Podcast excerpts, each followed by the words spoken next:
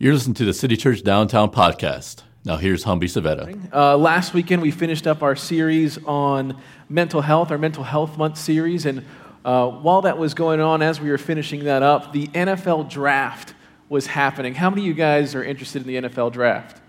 All right, three people. Thank you. Awesome. cool. All right, so for the rest of you guys, there's gonna I've got some great news for you right now. I'm gonna talk to you guys about. So last week is the NFL draft. All these guys were just hoping that their dreams would come true. And for one of the uh, a local kid, his dreams did end up coming true, and his name is Marcus Davenport. You see, Marcus Davenport is a defensive end out of a little school. I don't know if you guys have ever heard of it. UTSA, yeah, go Runners.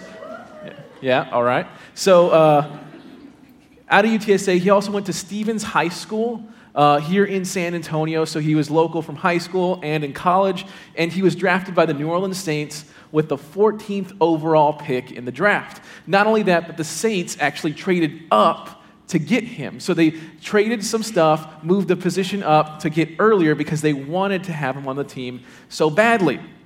So what they did is they traded uh, this year's and next year's number one pick that they have and a fifth round pick uh, for, for one guy. So when a team does this, it's because they feel like he's the last piece or one of the last pieces that will get them over the hump to get them a championship, to get them a Super Bowl. And really, it just means that they think that he has fantastic potential. So, what happens to expectations for somebody when a trade happens like this? Well, they go through the roof all the people in the organization and the fan base expect Davenport to excel as soon as he shows up.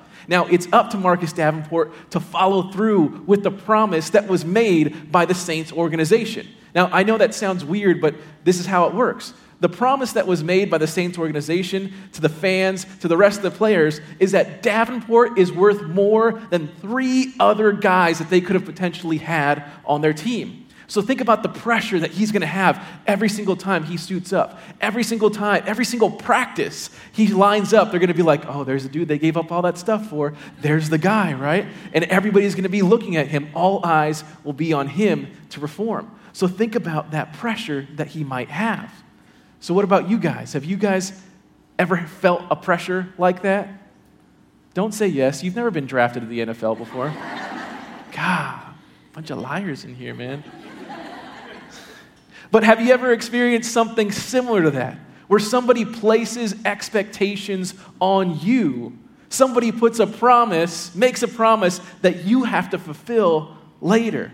That can be crazy, right? To have to deal with that kind of pressure that you don't even put on yourself sometimes. You, but you've got to deal with that pressure. Now, what's interesting is when you start following promises in real life, there can be pressure. But when we look at the Bible, Sometimes following a promise can be the lowest pressure situ- situation that you've ever found yourself in. Because here's the thing God has expectations for you, God has also made promises for you in your life. But when we go along with His promises, instead of the ones that other people have made for us or we've even made for ourselves, when we can go along with what He says and what He promises, it's easy. Because God is the one that follows through on those promises. We don't have to do it by our own power. We don't have to do it with our own strength. We just wait for Him. There's peace in those promises. That's why this is the series big idea. Every single week we're going to be saying this there is peace in the promise. There is peace in the promise. So I want we're going to do it on 3. I'm going to count to 3. I want you guys to say it with me, okay? Okay, hold on.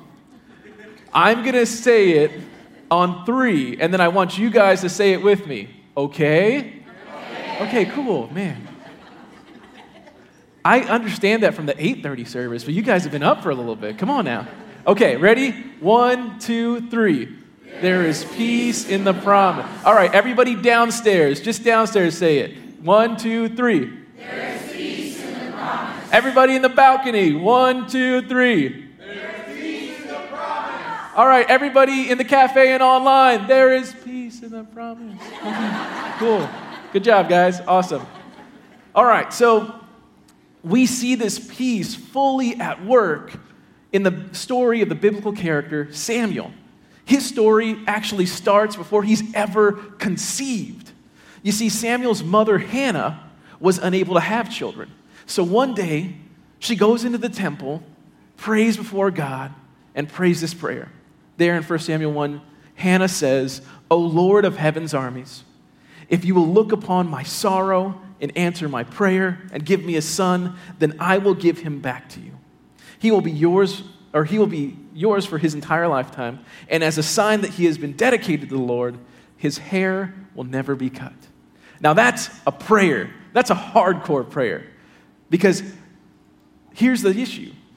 Even if God comes through, Hannah has to follow through on her end of it, right? Because when she says she will give her son back to God, she means that she will literally give him away someday. That means when Samuel is weaned, which is thought to be about three years old, Hannah would take him to the priest at the temple, and Samuel would grow up there for the rest of his life. Samuel would actually become a Levite, a Levite. And one of the signs of somebody being a Levite is that they never cut their hair in dedication to the Lord. So what happens? Of course, God follows through. He confirms the promise that started with Hannah. Essentially, God saying, Okay, I agree. Samuel will be mine for his entire life. So when Samuel's three, he's sent to live with the priests led by Eli. Samuel is also brought up in all the ways of God and is doing a great job serving there. And actually, in 1 Samuel, it speaks of Hannah, his mom, showing up every single year with a coat to give to her son, and they maintained a relationship throughout the rest of his life. And as he grew, it also says, the scripture says that he grew in stature among men and God. He was doing everything right. He was nailing it. God was with them. Everything was going well. But everything would change one night. It would be his spiritual relationship with God would be taken to a whole nother level. And we see that in 1 Samuel 3. There it says, Suddenly the Lord called out, Samuel! Yes, Samuel replied. What is it? He got up and ran to Eli. Here I am. Did you call me? I didn't call you, Eli replied. Go back to bed. So he did. Then the Lord called out again, Samuel. Again, Samuel got up and went to Eli. Here I am. Did you call me? I did not call you, my son. Eli said, Go back to bed. Samuel did not yet know the Lord because he had never had a message from the Lord before. So the Lord called a third time. And once more, Samuel got up and went to Eli. Here I am. Did you call me? Then Eli realized it was the Lord who was calling the boy. So he said to Samuel, Go and lie down again. And if someone calls again, say, Speak, Lord, your servant is listening. So Samuel went back to bed. And the Lord came and called as before, Samuel, Samuel. And Samuel replied, Speak, your servant is listening. Then the Lord said to Samuel, I'm about to do a shocking thing in Israel. I'm going to carry out all my threats against Eli and his family from beginning to end. I have warned him that judgment is coming upon his family forever because his sons are blaspheming God, and he has not dis- disciplined them. So I have vowed that the sins of Eli and his sons will never be forgiven by sacrifices or offerings. So, in this moment, Samuel goes from a person who is just dedicated to God to a full blown prophet who can hear what God has to say to him. He got a spiritual upgrade. And it's in that moment a new promise is made. The promise is that if Samuel opens himself up to God and listens, that God would speak something to him. And guys, this is incredible because at this point in the Bible, God isn't speaking with people like that very often. Not that many people. However, God knew that Samuel was trustworthy with the messages he wanted to convey. So, what happens after this? Well, Eli's sons, who are priests, they're leading the people they are priests and they are continuing to blaspheme God and do whatever they want. So, in their next great battle with the Philistines, they're all killed. Every single one of Eli's sons are killed in battle. And when Eli hears this news, he falls back in his chair that he's sitting in, hits his head on the floor, and dies. And it's through this, through all these people dying, that it's actually Samuel that's put in charge of everything. So he's not only a prophet, but now he becomes a judge. He's put in charge of everything by God to lead the nation of Israel into freedom and victory in battle. Not only that, but Samuel was called to let the people know the right ways to lead their life. And we see that happen in 1 Samuel 7. The nation of Israel is being opposed by the Philistines, and Samuel gives them the game plan to defeat them. There it says in 1 Samuel 7 Then Samuel said to all the people of Israel, If you want to return to the Lord with all your hearts, get rid of your foreign gods and your images of Ashtoreth. Turn your hearts to the Lord and obey him alone. Then he will rescue you from the Philistines. So the Israelites got rid of their images of Baal and Ashtoreth and worshiped only the Lord. After the nation of Israel went into battle with the Philistines, something incredible happened. So we'll go back to the scripture. There it says, The Lord, with a mighty voice of thunder from heaven that day, or spoke with a mighty voice of thunder from heaven that day, and the Philistines were thrown into such confusion that the Israelites defeated them. So, just like that, Israel's free from oppression. Once again, God made a promise and he followed through with it. At this point, Samuel gets it. He understands that there is peace in the promise. We see it right there with the people of Israel. Once they follow, once they listen to the promise that was made to them by God through Samuel to throw away the other gods, then they can find the peace that they are looking for without oppression, without anything. They just get to live and enjoy life. And it's the same thing with us, guys. We can follow God's, when we can follow God's promise, we will find peace because he always follows through on his promises. Now, each and every one of us has a promise that God has made for us. It could be a calling that's been placed on our life, it could be your family, it could be a vocation, it could be anything. But each and every one of us has been promised something in some way, shape, or form. And in Samuel, this promise is just the beginning. We read that Samuel's purpose wasn't just being conceived and born and hanging out with all the priests there in the temple. No, it was more than that, right? God wanted Samuel to become a prophet. God wanted Samuel to become the spiritual leader of a nation. God wanted Samuel to become the mouthpiece of him. It was so much more than just that promise. And we can find peace in the promise. But the other thing that we need to look at, the other thing that we need to think about in these promises is that there is purpose in the promise. There is purpose in every promise that God makes to us. To get peace, to get to the purpose in these promises, you have to do something. You have to take the next right step in your life. And it's going to be different for everybody. Some of us might need to figure out what our promise is. Some of us are trying to find peace, right? We're just trying to lean in. We know what the promise is, but we're trying to find our peace in that promise. While the others of us, we've got the promise, we found the peace, we're trying to find the purpose, we're trying to find where to use it, we're trying to find how to do it. So, how do we go about figuring out what the promise is, where our peace is, what the purpose is? Well, let's go back into the scripture. We just read this in Samuel a couple minutes ago. There in 1 Samuel 3:10, he says, "And the Lord came and called as before, Samuel, Samuel. And Samuel replied, Speak, your servant is listening. This is the exact moment that it becomes more than just a promise. This is the exact moment where it's more than just peace. There's purpose here. Because after this, everything changes for Samuel. God starts working in completely different ways. Remember, whole nother level of spiritual blessing in Samuel's life.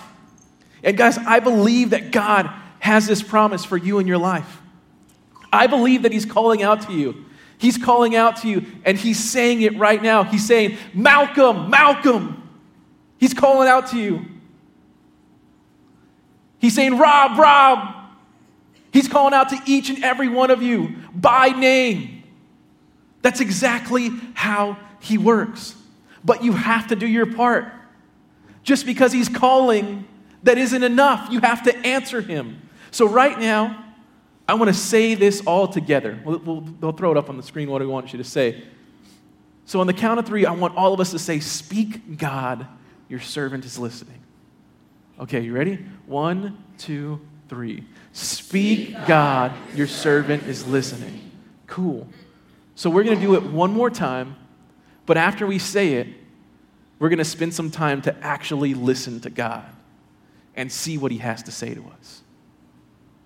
All right? So one, two, three. Speak, God, your servant is listening.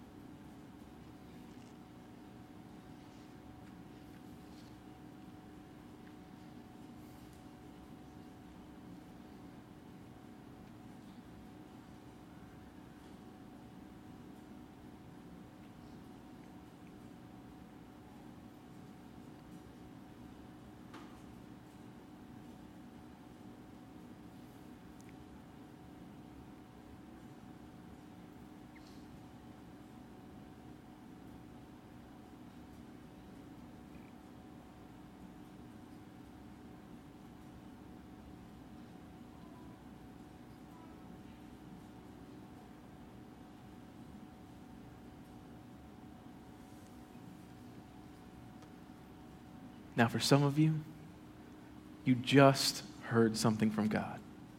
If you did, write it down, pull out your phone, type it into your notes, send it as a text message, email yourself, whatever it is, get it down somewhere so you can go back and look at it and remember what it is that God has to say to you.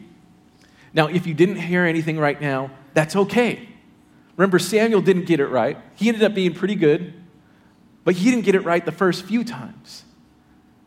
But here's the thing either way, speaking to God and listening in this way is the next right step for every single one of us. So keep on doing it. Ask God to speak to you and spend time listening to Him. So I want to get back into Samuel right now, real quick. So remember, the people of Israel turned away from these false idols, turned towards God. Now, by doing that, they were able to defeat their oppressors, and everything is going great in Israel from then forward. Um, until Samuel uh, gets up in age. He starts getting a little bit older, and people start asking questions like, hey, what's going to happen when Samuel's gone? What are we going to do? Who's going to lead us? Who's going to be able to defeat all these armies and call God down when we ask him to? How are we going to figure this out? So they start looking around at the rest of the world. Well, well how are the other nations run? What do they do? And, and how do they uh, go around? Because they don't have like a prophet sitting at the top and speaking for God and uh, everybody doing everything. So what do they do? Well, they looked around, they saw that everybody had a king. So the people of Israel decided they wanted to be like the rest of the world. They wanted a king too.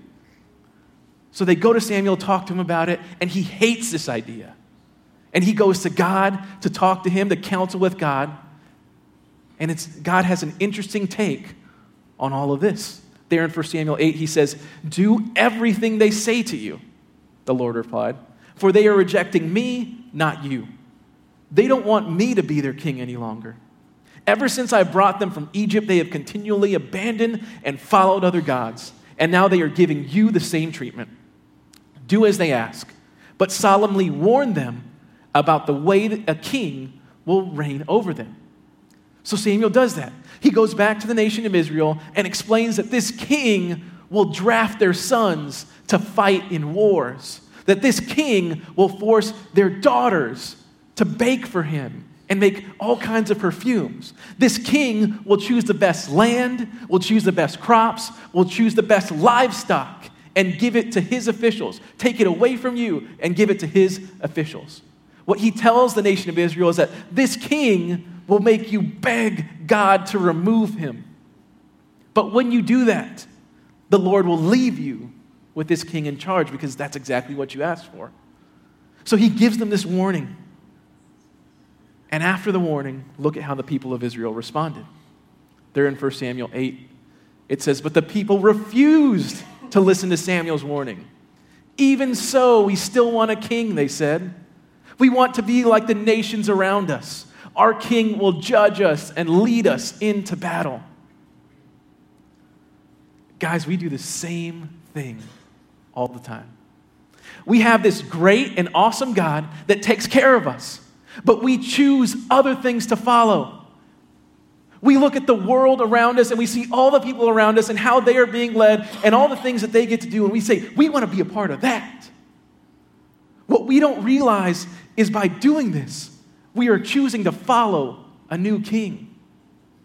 Now, I'm not saying that if you spend time doing anything but reading your Bible, that you aren't following God. I'm not saying that at all. What I'm saying is that there are things that are so constantly on your mind, that are so constantly overwhelming you, or just at the front of your brain, that you miss God calling out to you. So if you have those things in your brain, you are following a different king. Because, guys, the king that we should want to follow is the one who walked the earth, the one who looked into the eyes of everyone and loved them up close. The king that we should want to follow is the one who lived a life of service, the one who had the, all the power in the universe, but he laid it down. The king that we should want to follow is the one who gave up his life for our sins, the one that saved us by sacrificing his life, the one that spilled his blood because he loved us more than anything else in the universe. So, who do you want to be your king? Do you want to serve Kanye? I mean, I know his new stuff's dope and it's lots of fun, but do you want to serve Jesus or do you want to follow Jesus? Do you want to follow a king? I mean, I know what he did last night was amazing. Incredible. But do you want to follow a fake king or the king of kings? Do you want to serve a man and follow someone that made history? Or do you want to follow the person that created all of history? Or do you want to save all your passion defending and fighting for and watching out and seeing what the leader of the free world is going to do? Or or do you want to use all that passion and all that mental effort to follow the person that gave the world freedom? I want you to choose Jesus. I want you to choose to follow the King of Kings, the Lord of Lords, the Alpha and the Omega. Because He promised us that if we choose Him, we will find our best life. He promised us that if we choose Him, He would never turn us away. He promised us that if we choose Him, we will never walk in darkness again. And He promised us that by simply believing that He died on the cross for our sins, that we would experience an eternity in heaven. And none of those other people, none of the other things on this earth can promise anything close to any of those things. That's why I want you to choose the right King. So, if you've never gotten a chance to choose Jesus as your king in your life, if you've never gotten a chance to accept these promises that he has made for you, I want to give you a chance to do that right now. So, let's go ahead and bow our heads and pray.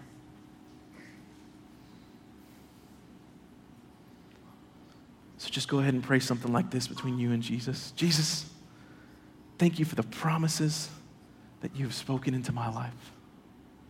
Thank you for putting me here today. I want to be the king. I want you to be the king of my life. I want to choose you. I want you to know that I believe in your promises. I believe that you died on the cross for my sins. And from here on out, I will follow you the best way I know how. So, with our heads still bowed, for those of us that have started a relationship with Jesus before, whether it's been for 30 years or three seconds, pray something like this with me. Jesus, I want you to be the king that I continue to choose. I want to lean into every single promise you have made about me. I want to lean into you.